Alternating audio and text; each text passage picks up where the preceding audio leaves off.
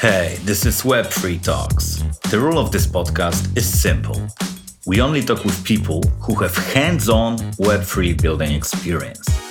So if you are a hacker, entrepreneur, or investor, you can get inspired by their stories, lessons, and fuck ups. My name is Mac and I'm hosting this pod. If you want to stay in touch, go to twitter.com slash web3talks, click the link in the pinned tweet and join our Discord community. Let's go. Today's guest is Evgeny Yurtaev, founder of Zerion. And Zerion is a product with a long, long history. Actually, when, when I was preparing the questions, I asked some friends about it. One person said, could you ask Evgeny how many pivots they made for all these years? because the, you started in what, like 2016 or something like that? Yeah. First off, welcome everybody. Uh, I'm glad to be here. Thanks, Mark, for hosting me. Speaking of the pivots, there are definitely quite a few. I think we've stopped counting at a certain point. I think it became a, a bit of a, a nature of our company to pivot once in a while. Lately, we even stopped calling them pivots. It's more like we started calling it evolution. And I think that's really applicable to the whole crypto slash Web3 space because of the, the way, basically, the environment is changing a lot and you have to adapt. And the space is very, very quick. It goes from like oh, we're going to conquer the world to no one cares and we're all going to die type of attitude towards crypto. And you have to survive through all of that. And I think it was baked into the DNA of the company, I think. Yeah, yeah, and you know, you started as a like tool that helps like fundraising through token sale. Then you transformed into a DeFi exploration tool where you could track, you know, what in assets have you invested in, what tokens, what farms, and so on. Then you expanded to NFTs and other Web3 assets. And lately you have launched Wallet, which is pretty successful. It has already two, over 200K users. So before we start to get into details of all that, could you tell us like, you know, a few words? What have you been doing before crypto? Definitely. Actually, like my history prior to the blockchain space was not as like filled with corporate career or anything of that sort. I was still fairly young uh, back in the day. And most of the stuff that I've been doing was actually experimenting with a bunch of different projects, mainly like mobile applications. Uh, so, for example, and that's that was even connected to crypto as well. Like the, the first, to an extent, successful project was Crypto Trader, which was, launched around 2015 or so uh, was an app to to track like in real time for the prices of uh, Ethereum and, and, Bitcoin, and it got organically, which is like myself building the iOS app, our CTO Alex building the Android app. So this app got over a million downloads in total and was used like but I think it's still used uh, by some people. We just don't really maintain and watch it anymore. Prior to, to that, I worked for a bit as a software engineer at Google, but I pretty quickly actually quit from that role when really started focusing much more on the Zerion side of story. Before that was launching like chatbot uh, in one of the popular social networks, basically when when bots were not as popular as they are now. So that was really really long time ago, and this was like the, the first viral project of mine, I would say so that that's the backstory. So I would say the majority of my experience is actually coming is actually in crypto. So I've been in the space since 2014 or so, and uh, my experience professionally is with Zerion for for the most part. Given that we've been working on this for about six years now, if we count like all the hustle in the beginning. Yeah, and uh, what made you start Zerion? What was you know the insights that led you to to do it? Sure. So in a way, reflecting back on this, a lot of it was inspired by the community or maybe even Vitalik specifically. So that was back in Moscow in 2015 when, when we first met Vitalik. So he, he just arrived for one of the conferences and we've met him and I was already inspired and read the white paper of Ethereum. And uh, basically we've decided that we want to do anything in the space. We just saw that this is a big trend. I enjoyed it myself for like various reasons. So it was attractive for anyone who is a developer, first off, unlike Bitcoin, which was purely, I guess, financial. But the financial aspect of it was also pretty interesting to me. So it was an iteration of what Bitcoin was offering with a bunch of different improvements. And but obviously the, the biggest one was ability to create your own applications, including financial applications in this decentralized computer. So that fully grasped me and then my co-founders. And we've just after this conference, we reconvened and decided that we want to build something. And this is one of the things I always tell new entrepreneurs is that they're always like searching. How did you like find this idea for Zerion? And I always tell them that this doesn't really matter. So you just have to start working on something that you're passionate about. And ideas change a lot. And Zerion's history is, is a good example of that, how many pivots we've done. So ideas are not really worth anything until you put a lot of effort into them. And once you start doing it, you just realize that the initial idea was very, very little understanding of what actually is, has to be solved, what needs to be done to keep the company afloat, to keep the company growing. So all of that is a completely different set of challenges. So yeah, um, that's how we started. That was like the initial push that we did, and we got into obviously at that point of time.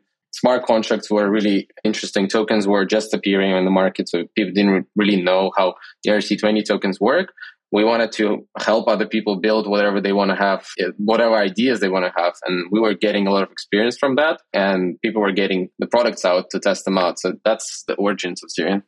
So you mostly started as like smart contract providers for these new projects? That's right. So we were just out of school, or like some of us were still in school. We were one of the very few developers back in the day who could write smart contracts. And we basically did whatever was out there. It wasn't even called Zerion back in the day. It was called Ethereum Lab. We basically helped quite a few teams actually to get off the ground. So mainly in the ICO space, uh, in the tokens, and also in some early experiments of DeFi, I would say, were like maybe CeDeFi type of applications, uh, where some of it was in the contract, some of it was in the back and more centralized versions of that. So that's how we started. We basically did whatever paid. uh, we were you know, just uh, very hustly in that space. Okay, and, and that, that, that people know the the tool that helps you to track assets across the chains. When have you started to do it and why? Yeah, so this is, uh, I would consider the first pivot. So after the bear market of 2018, end of 2018, 2019, we, we just started to realize that it's impossible for us to build a moat uh, for the business in SaaS like platform. So we didn't have a strong enough brand. Every competitor, so anyone who launched an ICO or turned into a consultant business and they were finding a bunch of new people who could write smart contracts for them. So basically our advantage got quickly diluted and we had to do something about it basically. We wanted to continue obviously being in the space never really thought of quitting, but we needed to keep the company afloat. Uh, so we just combined what we have experienced so far. So we've been building this infrastructure to track all the different tokens on the Ethereum blockchain. And that was really handy because we just realized that at that point on the market, there were no solutions that would allow you to track tokens automatically. That was a big reveal to us that no one has ever built that. It, it felt funny that this is the most obvious thing and no one's really working on it. So we, we decided to repurpose what we had in terms of the infrastructure for that specifically. And that's how I guess the version of Zerion being a portfolio tracker was born. Mm-hmm. And how have you acquired first users back then? so when we launched, so that was uh, end of 2018, like actually December 2018 or January 2019. I think majority of our users, and we had about, I think, less than a thousand users like in a month. Majority of that just came through direct relationships. So we, we went to San Francisco. We actually flew to San Francisco with pretty much very little knowledge on how to fundraise, how to build a network. We, we just used one of the blog posts written by, uh, I think it was Felix from Set Protocol. So he basically outlined how to fundraise your first round. And uh, I took this as a, as a Bible of sorts. And we just flew to San Francisco and we've been mainly speaking meeting people who are working on something crypto slash uh, DeFi space back in the day. Some of them became our users. Some of them were telling like their friends about it. And I think through Twitter, I think that's the, that was the second part of it that started to slowly spreading out because the, the ecosystem was very small. Anything new was instantly featured, I would say, in the crypto Twitter, especially during the 2019 boom bear market where there's like a dead space uh, essentially. So the first users, and I think what really helped in terms of the first, you can call it like first small exponential growth was during, we went to the hackathon and i see hackathon actually in San Francisco. And we wanted with a very simple idea of let's build what Zerion does, but basically simplified such that there's only one button to deposit into Compound. And Robert from Compound basically featured that in Reddit, showing how like how easy it is to build something like that. And Zero was along the lines there because we didn't really want to switch to work on this small project. We wanted to continue building something that is, we thought, more useful for Web3 builders rather and Web3 citizens, as we call them now, rather than building something for everybody to get like the 6% yield on compound. But still, through that story, we've got even more visibility on the market. And that's how we got the first, whatever, like 10,000 users maybe or so. Okay. And Evgeny, you are operating in two very crowded spaces because back then you were one of the first aggregators, but now there are many other solutions and also in wallets like wallets is a very crowded market with metamask rainbow coinbase uh, trust and many more. So i'm wondering like how do you compete? Because you said like the first business you just decided to transform because you didn't have a moat. So i'm wondering like how do you build your moat right now?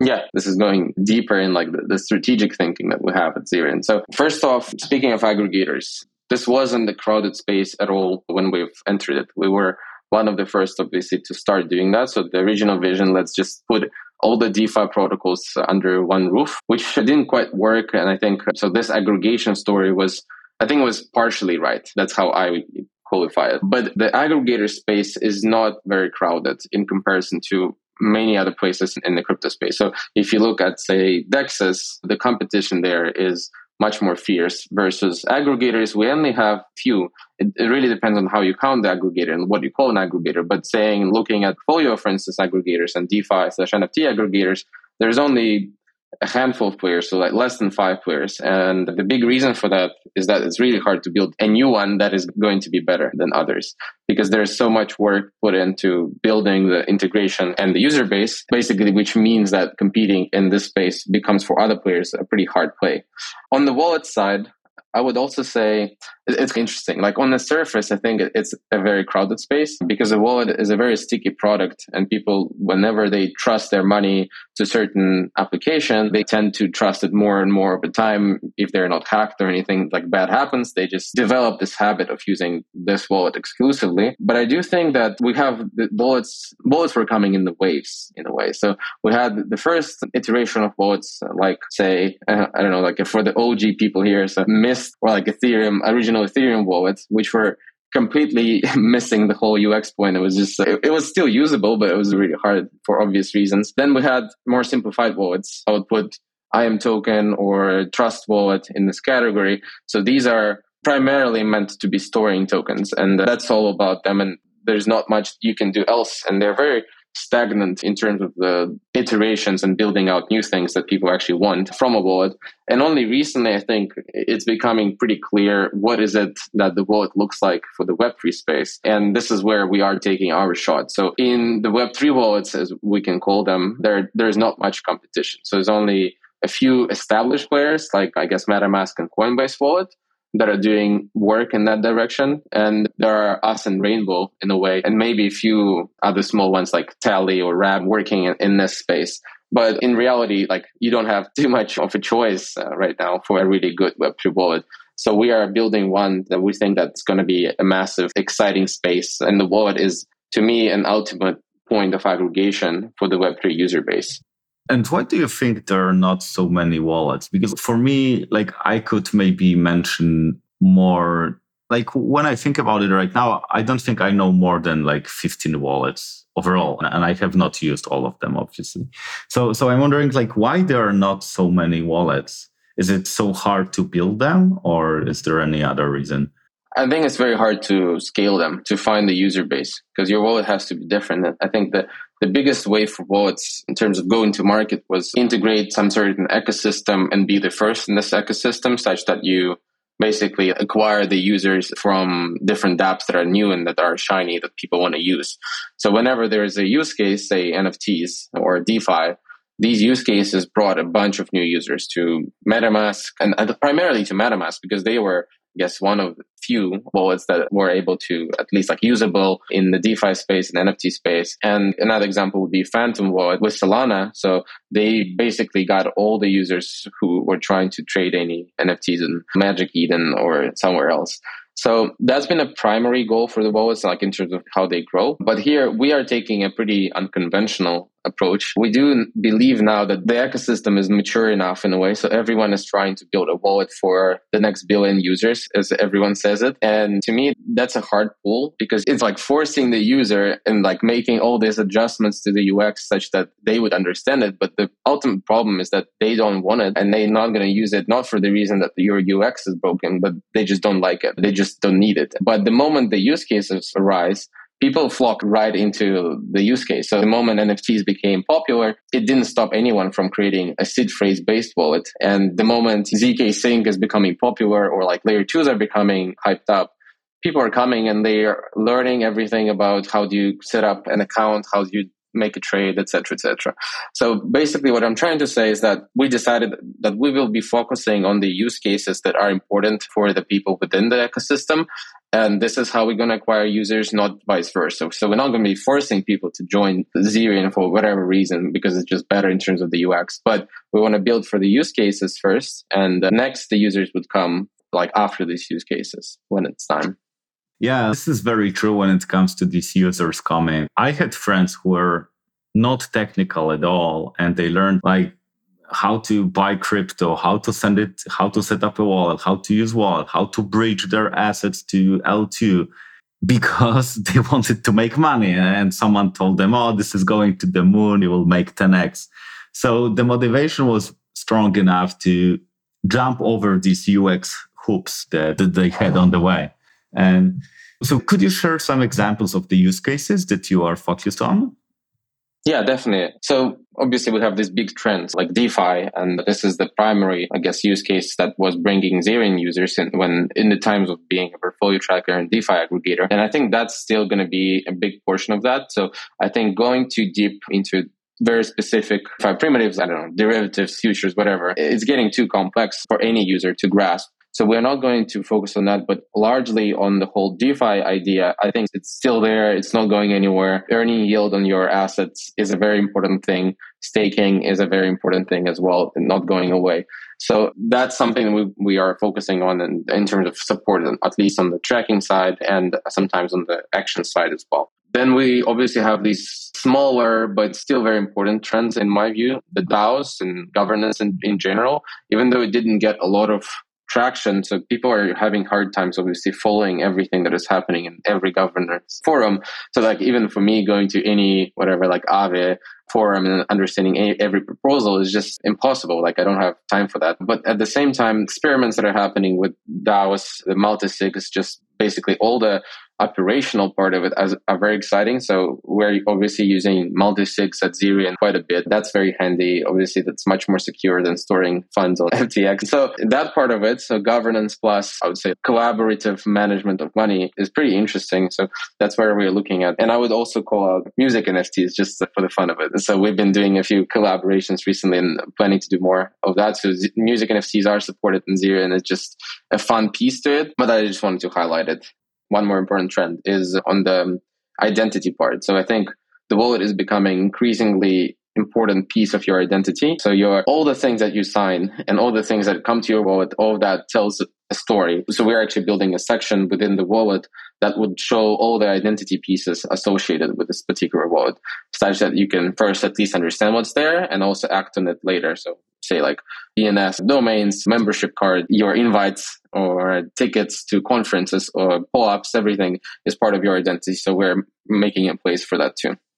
I would say that like your NFT features are pretty interesting because you have these notifications when the floor price goes down or goes up. I've seen something like that. So it was pretty handy. And my impression from Zerion was that it's like a wallet for more advanced users. It was easy to use, but like the features were not for a person that just created their first wallet. It was more like for someone who can really use all these features. Is it correct? Yeah, this is right. We just feel that uh, the philosophy behind the product is that it should scale with your experience. So we're building a product that works equally well. I mean, equally is probably the, the wrong word, but it should be working and product should be scaling as your experience in Web3 scales. So for the new user, we're making it such that it's not confusing. It's like providing you a, the same functionality in the same and probably even more level of detail than any other wallet out there. But as you the wallet continues to work through, not stopping you from exploring, not stopping you from entering or finding alpha and, and, things like that. So that's why we've decided to call it not advanced users, but Web3 citizens. And to me, that's a pretty big difference because advanced users is judging by your level of experience versus Web3 citizen is more self-defining. So I can be very new, but if I agree with the thesis of Web3 space, and that there are various reasons why I can be agreeing with that. Maybe I'm coming from the governance, maybe the place, maybe I'm coming from just my interest in who controls and censors the music production, or that can be maybe I don't like my government to be controlling all the money flow. So these are all different reasons why you can agree with the ethos of Web3, and that's what we call Web3 citizens. So, and we're building a wallet for them. Yeah, it, uh, it makes perfect sense. And the wallet is multi-chain. So like how have you made it work? So that is actually not as complicated on the surface. So we're not trying to reinvent the wheel here. So we're reusing the open source components for generating the keys basically and making them compatible with other chains. I think the hard part for us was to do a lot of the work on top of it. So how do you show all transactions that you've done in every blockchain through this wallet? And that's a hard part, but this is working on our side. So we just released some time ago multi-chain history. So you'd see all the transactions that you've ever done across every chain we support currently. And we will be adding more chains as well to the Zerion wallet mix. So in the ideal world, we think of it as like all of your experience, sorry, all of your like activity should be visible within Zerion. Yeah, and I've seen that you can easily import a MetaMask. I mean, easily in the sense that you give like a whole guide, how to do it, and so on. And I was thinking that it can be really this web-free light bulb experience since you understand that your money is not in a wallet. A pretty misleading word, wallet, because you typically have money in the wallet, but like Wallet is more like a key to the money that's on the blockchain. This ability to, to import wallet. Obviously, you can import any wallet typically anywhere, but like the fact that you bet on moving these people from MetaMask, which is pretty shitty to be honest. So, That's right. so, so, so, so I, I'm very happy that you do it, and I'm wondering like why you haven't tried to do the Chrome extension battle with MetaMask. So first off, on the extension, this is coming. So this is some alpha for the listeners. So it's actually already in the alpha stage and we've done the audit. So basically it's working. I'm already using it myself and some of the team members already migrated as well. We're starting our beta test pretty soon. And I think it would probably be even this week for the initial like beta testers. So if you are interested, just uh, jump over to our Discord and join the beta testing community there so you can get your hands on the Zerion extension. And the philosophy of the extension products is very similar to what we have for the mobile wallet. So it's going to be, first off, obviously local in the sense that the keys never leave the device or anything. It's going to have all the features of Zerion, what people love about it. So the history of transactions, all the portfolio tracking, NFTs, all of that. It's going to be part of the experience. And obviously, it's going to work with every dApp. In terms of the good things, it works really fast. The signing flow is, I think, three times or so faster than MetaMask, just in terms of showing up the pop up and signing a message itself, as well as you don't have to switch the network. So we automatically find the network that the dApp is using. So then we switch it for you and that's going to make a difference for them. And then we're adding kind of, I don't know if you've seen the recent trend on the security side of things. So you're trying to sign a transaction. So I'm using Fire, for instance, a Fire extension to help me understand what's going to happen with my money, what kind of tokens are going to come into the wallet and simulates the transaction basically to show you what's going to happen to the state of your wallet. And we're creating similar experience right within the extension. So it's going to be part of the whole signing flow as well. So working on the security aspect of using Web3 on a daily basis too. So it on the extension. So stay tuned for that. It's coming early next year. I think like the official release is going to be there. And speaking of the light bulb moment, I wanted to comment quickly on this. I think it's important that no one has really used it in a way. So it's, I think people obviously who are new to the space assume that this is how it works in Web 2. Whenever you create anything, it just like sticks with the product and owned in a way by this particular application, but reality is different. And that's why we're in Web3 in the first place. You're not locked into any kind of particular product. You can switch, you can choose the interface that works better for you. So we're putting our bets on this. And we do think that it's creating a pretty amazing user experience. And I think similar happened with, for example, email applications. So they became better and better over time, even though the protocol stayed the same. So I think a very similar thinking applies here. So that forces the wallets to compete actually on the UX level to make it better for the user, not to lock people in and then monetize them aggressively without any option to quit.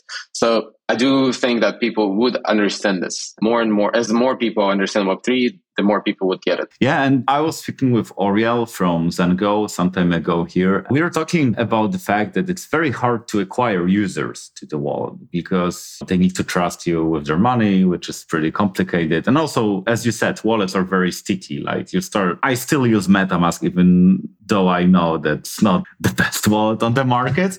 And yeah, yeah, maybe you can convert me when the extension is out. I will definitely try it out. So I'm wondering, like, how do you acquire users? Also, you cannot make ads on App Store, as far as I know, and Google Play. Like, yeah, we haven't done it, so we're not doing paid marketing at this moment of time. I mean, we, might in the future, but I just don't think the traditional methods of acquiring users work. And at least they're not as effective as many other ways. So, an example would be doing a single NFT campaign can bring you way more users than like any kind of paid marketing and much, much cheaper. So, for instance, we've released a collection, Zerion Genesis NFT, a while back in, in August of 2021, and we got over 50,000 people claiming it in just a matter of a week. So, we had a, a limited minting availability, and obviously, people are excited about it, excited about this exclusivity part of it being early, and they're coming from all kinds of sources, sharing it with friends, sharing it with Telegram channels. Obviously, they're seeking some of it some of them are seeking financial return in the future in some capacity. Obviously like there are farmers there but does spread the word across and people just can stick to the product because they like it afterwards and it's a great acquisition tool. So similarly with the wallet for instance we've released the Zerion dna collection and the Zerion DNA collection, I think this is a, you can count that like this is maybe like half of the user base of the Zerion wallet was just due to this collection. Like the fast growth we had even during this down cycle was primarily because of this NFT collection that got people excited. And uh, I think this is very effective. And we're using, obviously, continuing to use Twitter as a source of new engagement. We're obviously investing in our community. So we're from we're putting Zerion Connect, for instance, where we're talking about this updates. We get people to engage in the Discord channel. We do have like community initiatives, etc. So that to get people excited to stay with Zerion. If not, the product is like all red and you're not as interested in looking at your portfolio anymore, at least you can stay and be connected with other people. And on the Twitter side, we've been doing Web3 Wednesdays, for example. And that's our Twitter spaces where we invite different guests and talk about future. And so basically initiatives like that that are much more Web3 native in terms of just getting the word across. That's, uh, that's what we've been using. And I think it's working well, especially for the people who are in the space.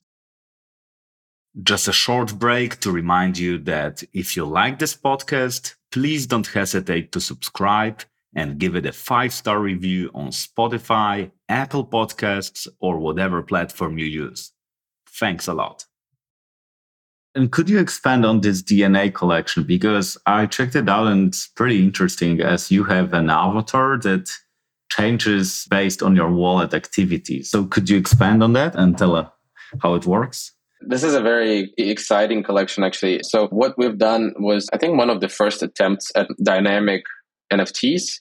I think there are much more experimentation now with this whole narrative, and I think it's going to be pretty interesting. So one example is the Finiliar project, which are like cute companions NFTs that react to the price of different cryptocurrencies. So we were pretty early in that trend. So we've launched it in, I think it was, yeah, end of May this year, alongside with the wallet on mobile. And what we wanted to do is so we didn't want to create a thing that is completely representing the whole history, which is, we didn't want to compete with DegenRank or anything, but we wanted to have an avatar that represents your Zerion story. And obviously there's a bit of a gamification slash education aspect to it, as well as the rewards component. So it's, I think it touches on many different things within the product, and we're going to be spending more time on this and iterating over that. It's obviously hard to get the stuff right from the first go. So I think there are many new ideas that we wanted to implement into the DNA. But recently, just a, an example of how we've been using it. So we've been give people access to the lens profile. So whitelisted lens address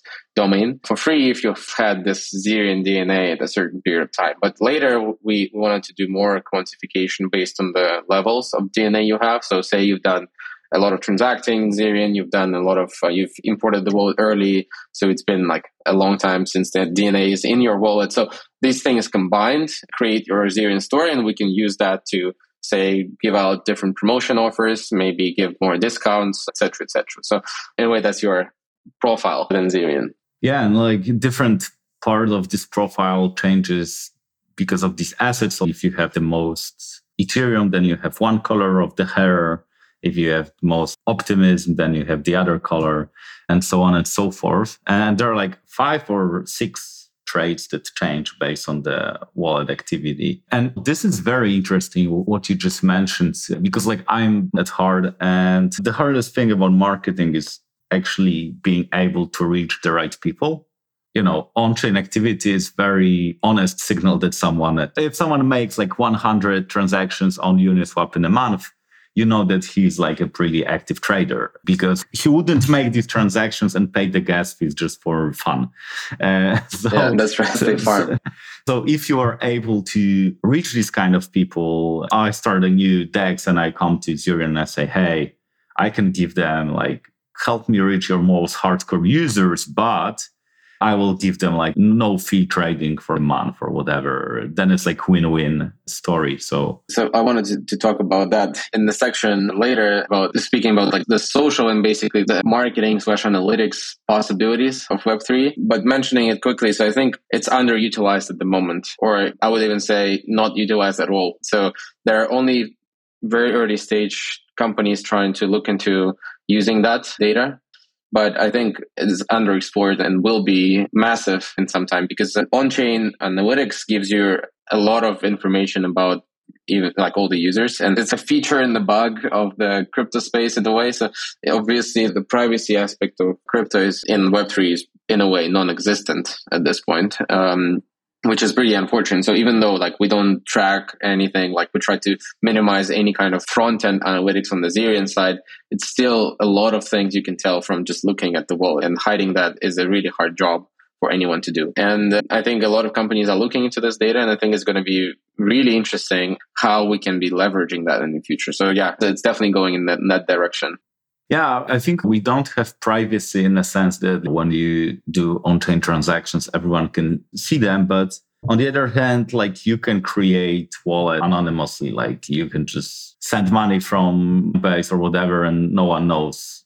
It's like a masked ball. You don't know who is who, but you know what they are doing. Yes, I think that's a good way to put it. And I think that I really like how it is done in the Web3 space. So the fact that you can enter without any KYC or anything, like that means there is not so much censorship or like actually no censorship in terms of creating a wallet and starting to use it. And you cannot just discriminate people by country they are from, for example, or how much money they have, etc., etc. At the same time, I think it does excel at preventing the activities where people are purposefully doing something, say, I don't know, engaging with contract that is knows that hacker was putting money into it or something. Then it means that it tells the story again. So this is what you can use to understand like the risk level that you want to take. So I think this is a very fair system of sorts. So yeah, it's about what you do, not like who you are. And I think that's good.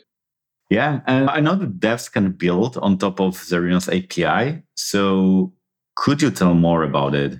So this is uh, in the process of reformation in a way. So we've had the WebSocket API for a while. We've been maintaining this as part of just the Zerion offering. We didn't really market it too widely because it wasn't the focus. And basically, we have numerous of apps relying in some capacity on the Zerion APIs. One example is Rainbow Wallet is using Zerion under the hood for the portfolio data, for the, I guess, like for the history data as well. So there are other smaller, I guess, applications using it. StakeDAO, for example, is using Zerion's API to also do the portfolio part of the things. And we are remo- removing access to the WebSocket API and we're making it much more dev friendly, making a REST API. And that's the ongoing work. So we're going to be releasing a more, I guess, like polished release of API, most likely either by the end of this year, maybe early next year. And It really depends on the use cases, but what we've seen so far is whenever you not Fuego tracking, for instance, is not your focus, it's better you use some other solution that has it solved already. So integrating a bunch of these different sources is really complicated. If you want to have a full coverage of, say,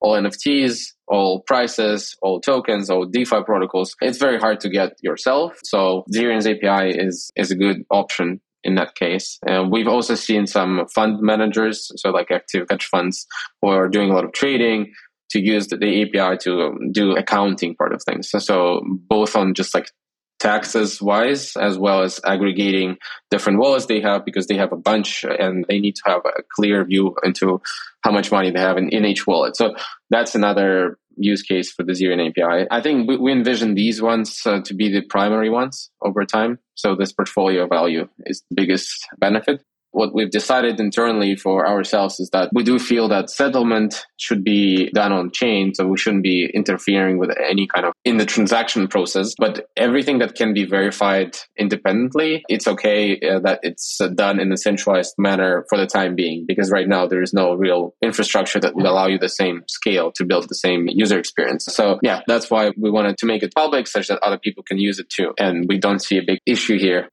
So could we return to this part where this marketing and social part that we started with the last question? So could you expand what's your perspective on that? One way to put it is email on steroids. So your wallet acts because this information is all public. You can quantify and, and cluster basically the users based on whatever they own, whatever they've done previously. And you could start basically doing marketing to them and it's already happening. I don't think because of the gas prices and everything, it was much more complicated, but you can see how say on Polygon, there's a lot of spam transactions already and just like plain marketing, drop you tokens. So you follow like usually it's, it's phishing actually, not even like advertising as of right now, but it's going to evolve and I think it's going to be become much more, I guess, like a standard way of reaching the users of like just sending them some kind of messages. And in that capacity, I do see the wallet becoming your guardian of sorts, like your email client is shielding you from the, all the spam that you might be getting and only surfacing the most important stuff. I think the wallets the role of the wallet is evolving in the same direction and we should be helping the user find what's relevant what's not. So the wallet's like, like these surfaces where you can see the ads and you can filter them if you don't really want them at all for instance. So that's i think the evolution on the marketing side but there are also a lot of tools who are just helping you do with helping you do this analytics side of things. So we do this internally as well for our users. So we know the addresses that have been connecting to zerion and we look at their on-chain history and we understand different trends. For instance like uh, how many times people transact do they use what kind of defi protocols they use? So that is all valuable to us in terms of say prioritizing integrations and prioritizing the ux so and i think for other companies it's going to be increasingly relevant as well. So you want to know, say you're running a dApp and a protocol like Aave, for example, and you want to understand what other protocols your users are and which ones you should be collaborating with. So that's very relevant for many people, and accessing that is is going to be important and make will make the whole space more useful too. And it might be also more competitive in a way. Just like I'm thinking about SushiSwap taking LPs from Uniswap and LooksRare taking users from OpenSea. For the user, it's a win because it's fighting for their attention. But for running business, it, it gets harder because if I ask any Web2 business, hey, please give me a list of all your users yes. and all their activities so I can target them. They will tell me, like, man, are you crazy? But here it's like default. So I think it's going to be hard for businesses, but users are going to win on that. Yes, but I think it's in a way inevitable. I think it just creates a different kind of market structure. It's a feature of the space, I would say. You're right that like in, in the current modern Web 2 world, no one wants to share their data. That's like the most valuable asset they hold onto. And especially say banks, right? They would never give the list of their clients. They would only give the bad people actually such that they can share the list of people who do not pay their debts or something but that's not helping the, the users. And uh, we see how the crypto already changed that for the win. And um, I think you can build the markets that are acting somewhat differently. So like you, you pay Ethereum for processing the transactions and, settling them and not being corrupted in any way. So I think that's fair exchange. Uh, something similar is going to happen with more things, not just the banks. I'm wondering like what was the hardest decision or trade-off you had to make when running Zerion? I mean, the wallet in a way is a very hard decision. I don't know if it was the hardest, but obviously we've had a lot of different ways we could look into and evolve into. So we could stay more on the aggregation side. We could focus more on portfolio tracking. So wallet is going against many odds in a way, but at the same time, I think we've been making these bets throughout the Zerion's uh, history. So we've been always going against the market. One example would be so when people were unsure like how DeFi is going to look, and we've decided that we want to build an aggregator and we want to build an interface, and other everyone else was more building protocols, and every, that's the only thing people talked about. And we were like, okay, but for protocols, you still need interfaces, right? Like people would need to to use something. They they cannot all go to Etherscan and interact with it directly. So I think that's a, a, similar decision from that sense. It was a hard one. We now are quite a few people at Zerion, and I think we're, in terms of quality of decision making, we're growing as well. So yeah, it was good. And you've spent like six years on Zerion. So if you were not building Zerion, what would you build? I think I would build something in the Web3 social. So I think it's more uh, than time right now to start looking into direct interactions between users because the user base has grown to a certain extent and people realize that the wallet is not just for storing money into it, but you can do all kinds of things with it. And I think like Status was an original wallet that was forcing this narrative, but it was definitely way too early for people to realize that this is how it's going to change things. Okay we get to this like most traditional question of this podcast. So it's if you had a magic wand and you could fix one thing about Web3, what would you fix? I would fix privacy. Even though it's it's very it's great that everything is settled on chain, but I don't see at the moment a clear path for private solution to exist within the Ethereum or just in general Web3 ecosystems because the chains that are doing all the privacy groundwork they're getting a lot of scrutiny from the regulators and people are scared to use them for that specific reason. So there is no middle ground. So you either are fully transparent or like pseudo anonymous with all the, your history of activity on chain or you going like completely anarchist and you get all the kind of labeling and claim uh, as like you're doing some terrorism or something just because you are using this specific chain that is fully private. So I think I would want to have this middle ground where we have the options to choose the different privacy levels for different wallets, for example, or for assets and actions that we do. Okay. And projects that you've seen, what were the most mind blowing or interesting ones? That's a good question. I think lately I referred them to DeFi Alliance. So Alliance DAO actually, accelerator. They were doing Etherscan application allowing you to find transactions by uh, using human readable queries. So basically you just type in like find the users who invested into this token between like this time and this time, for example. I think it's for Solana only at this point. And I'm not sure how relevant that's going to be for the near term future, but I think this is a pretty exciting and interesting way of looking at things. In terms of other examples, I mentioned Finiliar already. I've met the founder recently. I think this is pretty interesting as I think that's going to be a growing narrative because NFTs right now are in the state of tokens like ERC t- tokens in 2018 because they don't have any utility. It's just, okay, you drop the thing and it costs something because some people think it costs this much money. So it's only about how exclusive it is and it's very liquid. But I think dynamic part is going to add more exciting things to it. So you can start adding functionality and these could be become actual passes to things that you could start sharing information that is only accessible to the owner. And this like evolution of NFTs is also pretty interesting.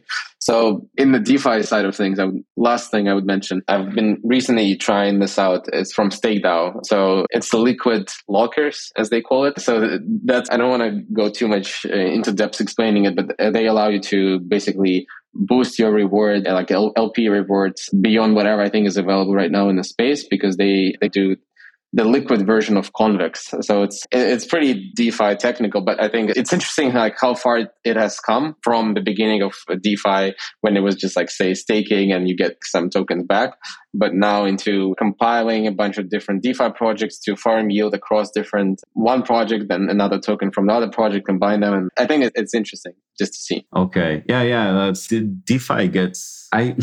maybe even more complicated than a traditional financial system because it's so easy to connect different products together. So you can create a really interesting things. They're also like pretty risky, but it's always, I have this attitude that if someone tries new things and everyone knows what they are signing up for, then I'm totally for it. Let's try something new. That's a good part about Web3. I think the more you try, the more you learn and you even get rewarded for that. I think I got so many airdrops just because I've been trying a lot of things early on. And I think it's good that the space is rewarding pioneering and not being afraid. Yeah, in some sense, it's there's always this barrier to entry for new user because they are scared that they might lose money, lose time, lose energy, whatever. But airdrops, what they made is they incentivize the users to cross the chasm so they can just like try new stuff, contrary to their natural status quo inclinations that they have. So this is pretty interesting. So I will have two last questions for you. First is where people can learn more about Zerion. Yeah, th- this is very easy. So first, obviously, the website itself, you can go to the product. And if you have any questions, there's a support button there. We do feel that support in Web3 is uh, underrated. So you can always ask. Well, usually it's going to be Nawel who is going to respond to you. So he's a, a real person. So he's here to help you.